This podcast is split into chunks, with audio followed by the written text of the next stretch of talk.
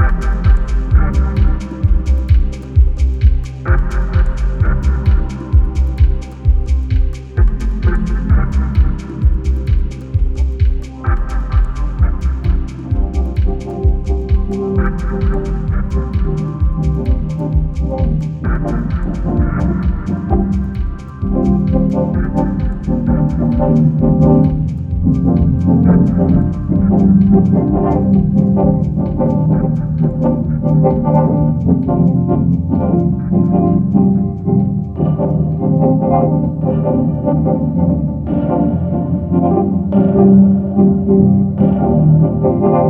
you.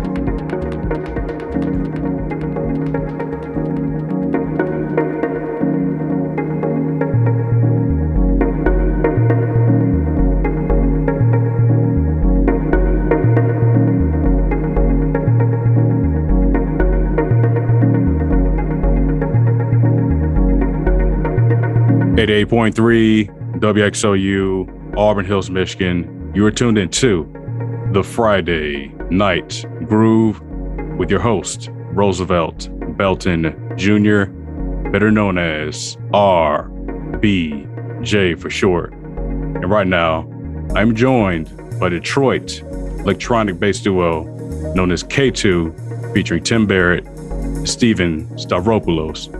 Gentlemen, welcome to the program. How are you? Good, man. Thanks for having us. Yeah, good. Doing good. Very good. So, just honored you decided to come on. You have the spring EP coming out. So, with that already in the world, how's it feeling? Pretty good. Pretty good so Pretty, far. pretty yeah. good, yeah. Pleasure's all ours. Um, first of all, and, uh, yeah, the EP's been getting some pretty good feedback. I think um, it's like like I was telling you earlier. It's like an it's like a little bit more ambient, not your typical like we do a lot of techno stuff. So this one's a little bit more chill. So you never know how that's gonna go, but people are seeming to vibe with it. Yeah, it's a it's a lot of um, loop based type of music, you know, and uh, a lot of repetition with you know subtle nuanced changes throughout, kind of like these longer stretch compositions. So, you two, I've read um, K2 started in 2018, but prior to that, both of you have been making music for pretty much over a decade. So, how did you two initially meet? I've known Steve probably since we were 15 or 16 years old. Um, you know, we went to the same high school together, kind of grew up playing in rock bands and uh, that kind of thing. And, you know, by the time, I mean, we did that for a couple years. By the time, you know, we went to different colleges, but we're always still kind of making music in some capacity, whether it was just like recording projects or um, jamming together and you know it was something we had talked about like oh you know we had this kind of idea for a new project that would just involve the two of us because we both you know really wanted to do something. And you know it took it took a couple years in the first year or two to figure out how we were going to do it and you know what exactly we were wanting to do. And i don't know it's kind of been like a steady incline since the last three years i guess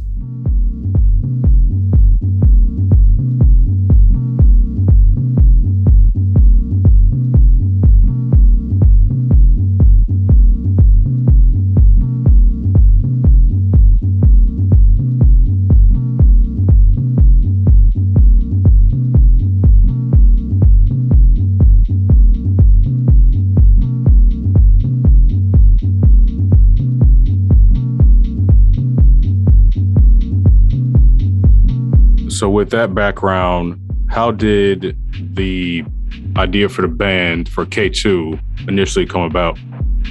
I think we wanted to do something different than what we were doing because Tim and I were, like you said, always in rock bands. I was in like emo bands, metal bands. Without playing in bands, I had been producing like beats and stuff for like a long time at that point and just like learning my way around software based production. And slowly, like once I moved to Detroit, I started buying a couple, like a couple synths. Um, and then I think the idea was to try to incorporate those into the group, which is something that we hadn't done before. And basically, it was a process of like figuring out how to do live sets in like a dance club setting. Uh, for the first like year, we were trying to figure out how it like we had never done that. We had only played at like venues, like rock venues. So it's like, all right, how can we build a group around this new idea, this new sound that we're trying to come up with? So that that was basically it. Yeah, and I think too to add to that, um, what I was trying to bring to it was like I spent so much time in college, um, you know, because I did audio production, audio engineering, and like, you know, I was playing in mostly instrumental bands or bands that like, you know, whose main focus was like on texture and sound design and like this sort of like washiness. And I wanted to kind of impose that into what Steve and I were going to do because I I wasn't really you know doing anything that was electronic based or with like that kind of production that Steve had been working on separately that I was like ooh like how could we bridge those two things simultaneously and it, it, took a while but I think we slowly kind of figured it out how to do that properly.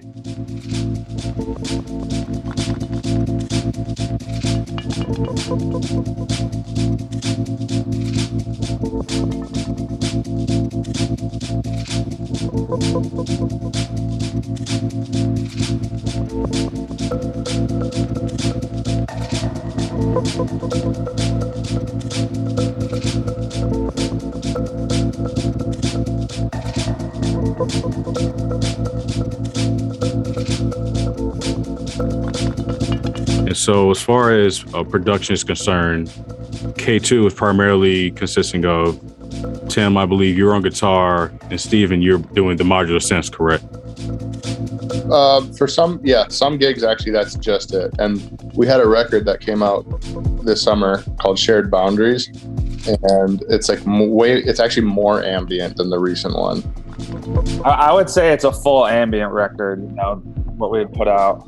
and that one that one consists entirely of guitar and as the only sound source and then the guitar being ran through the modular synth um, to to process it so that that's the whole record that's just just made out of that sound um, but k2 can play live sets where i'm using drum machine samplers tim can play full sets where he's not playing guitar at all um, where he's just playing samplers and messing with effects. So we've done that before.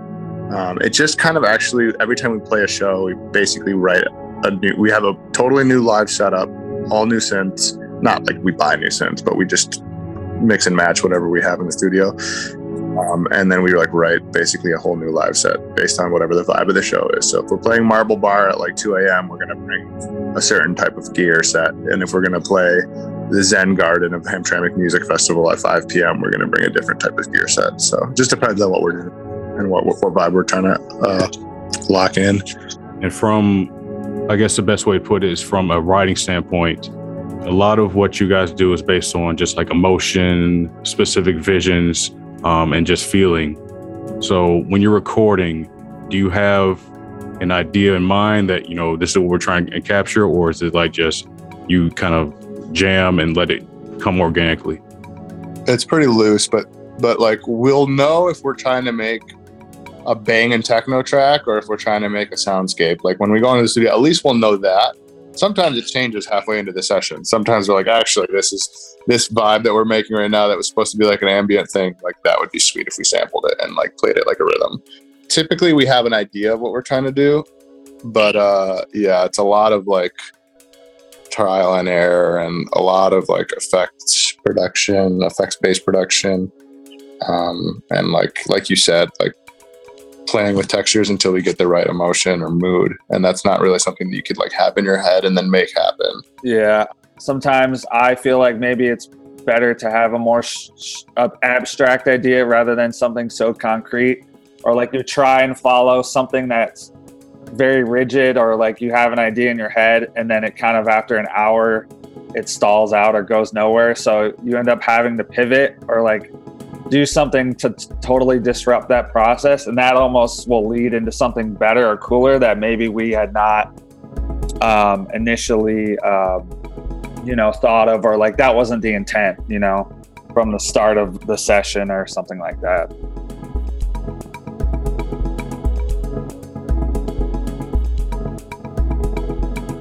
Point three, WXOU, Auburn Hills, Michigan.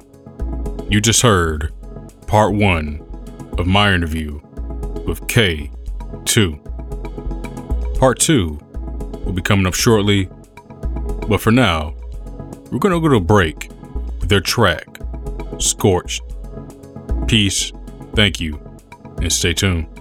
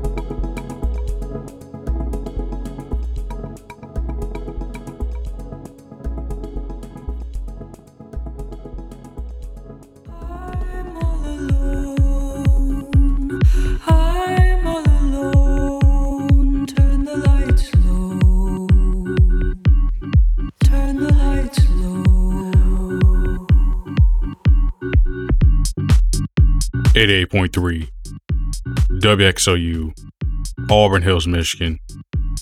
This is the Friday Night Groove with part two of my interview with K2.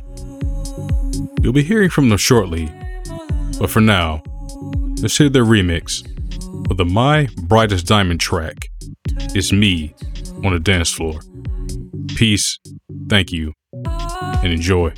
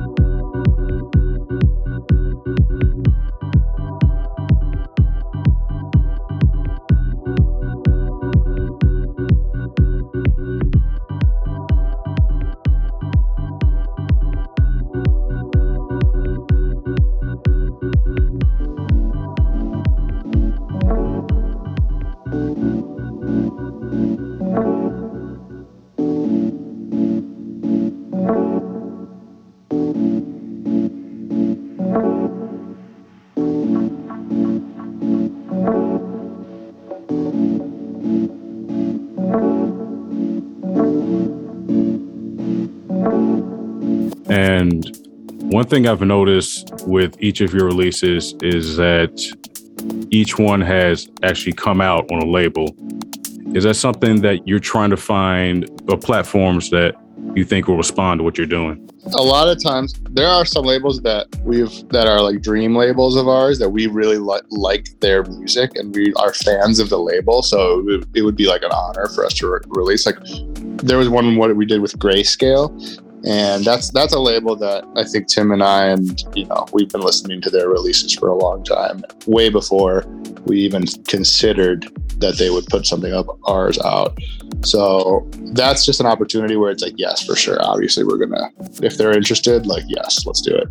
And there's some where it's like friends of ours um, are starting labels and like they're trying to foster their own community and like we definitely want to be a part of that um, and if it's just community based, like it's not necessarily a financial thing not by any means. Sometimes it could be. I mean, that would be sweet if like somebody wants to do a, a, a sweet record deal with us, that'd be cool.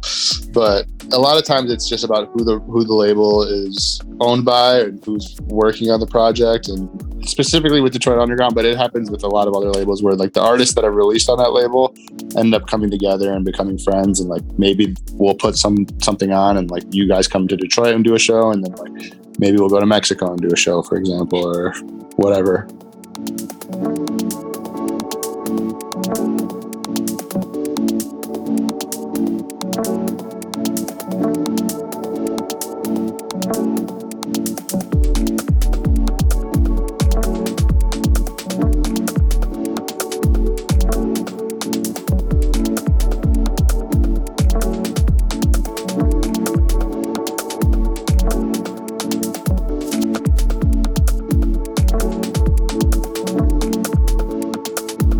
Yeah, I, I think the main thing, just like by saying yes to those labels or like agreeing to releases, I think it's just opened up more doors or opportunities that maybe we hadn't if we just self released, you know.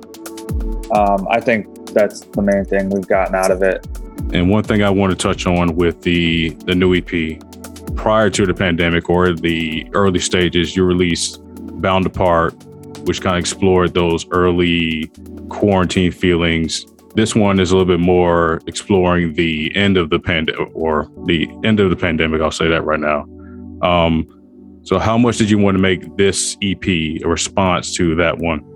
We started writing music pretty much right when the pandemic started. We, we put out actually uh, Bound Apart, uh, Formed Together was also in the pandemic, and then every aspect. And I think for the you know most part a lot of those were written in complete isolation. Just i mean it was really just him and i hanging out together. And you know i don't know if we i don't think we intentionally tried to trap into what everybody was feeling at the big start of you know this but i definitely felt a lot of that anxiety. And i think by the time we started doing spring ep and uh, everybody around me and uh, the energy just seemed to be lighter that we wanted to make something i think more optimistic sounding and i, I think that was kind of the goal with that ep um, compared to the last three releases because they were kind of so heady and like kind of in, intense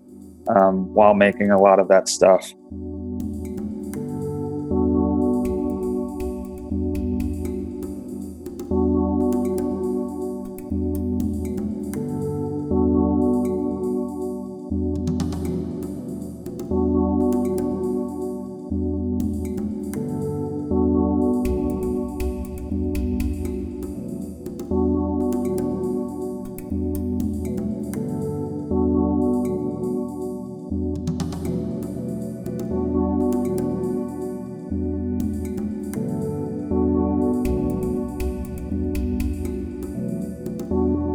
just getting further into the spring EP, I read that you wanted this to serve as the soundtrack for life's most rewarding feelings. Why does creating something that other people can attach their own visions or stories to resonate with you in like the creative process? You know, the way that I hold certain albums or records in high regard or like, you know, praise certain artists obviously because I think they make really good music or I think they're super talented, but also because like you're like striving to connect with what they're doing and like that adds more value for me to like what I'm hearing.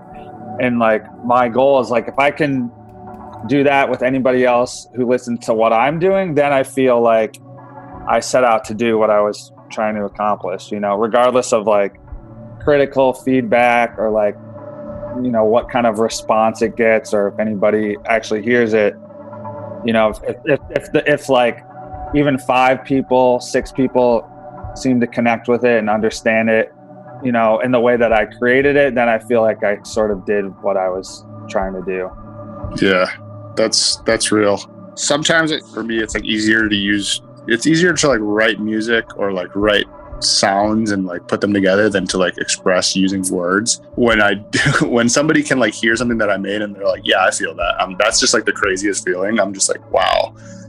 When like tim said if five people hear it if one person hears it and they can like relate to it and that's like something that like i've built my entire life listening to other people's music and like having that be my safe haven. So if like i can somehow do that then that's really like the best thing ever. And i don't need to like make money off of it or do anything else. It's just like that's more important to me for sure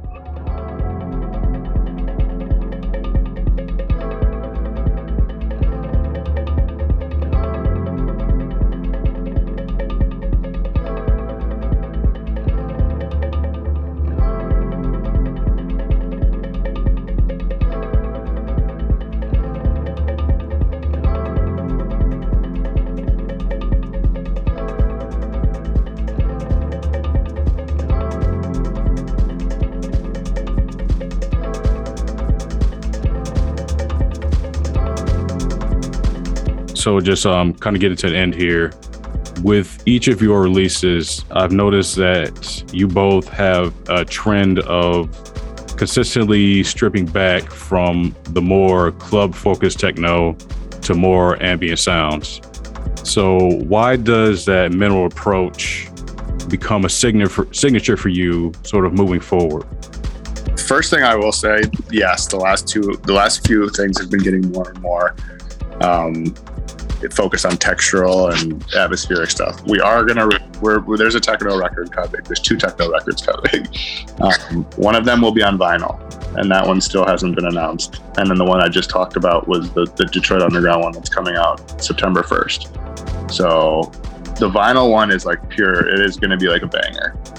The tracks will be fit to be played in a nightclub so we definitely are still doing that and i think we're gonna like kind of hunker down towards the end of summer here. Once once we feel like the summer is coming to an end and we're gonna probably start writing a little bit more. Um, we'll always be doing a lot of ambient stuff you know but um, i don't think that's a conscious decision to move into one direction or the other. It's just kind of what we're feeling.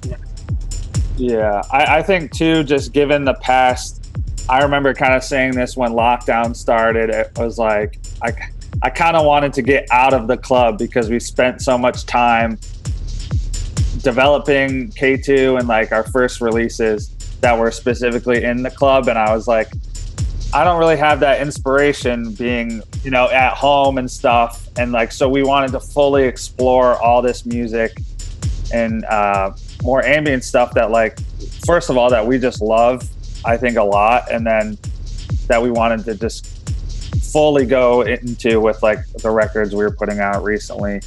Um, you know, that definitely I think was a, a conscious choice. And, you know, now that we, we're starting to do live sets again and kind of been workshopping all that stuff, I think, you know, now it feels like the time to get back into doing that sort of thing.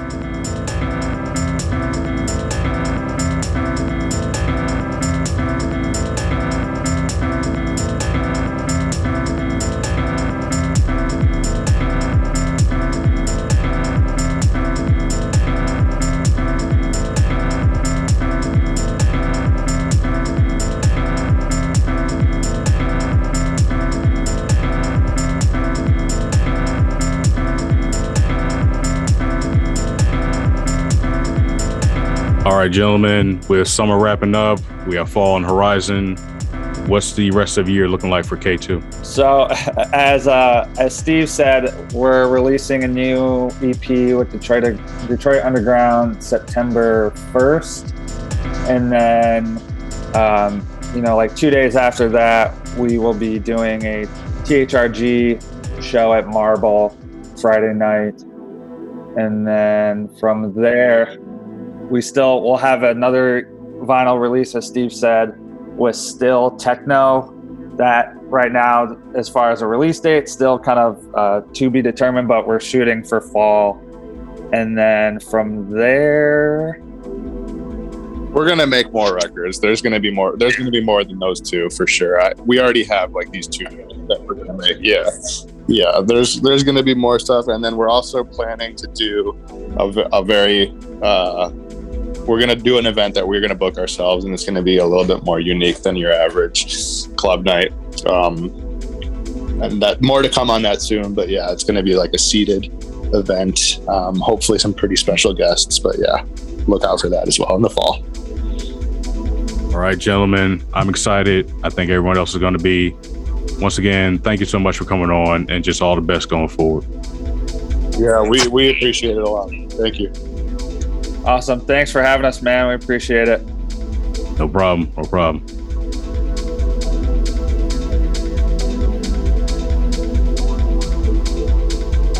Eighty-eight point three, WXOU, Auburn Hills, Michigan. This was the Friday night groove, you just heard my interview with Tim Barrett and Stephen Stavropoulos of K2. I want to thank them again for a wonderful interview. If you liked what you heard tonight, you can find more information by visiting k2.com. Once again, it's ke-thu.com.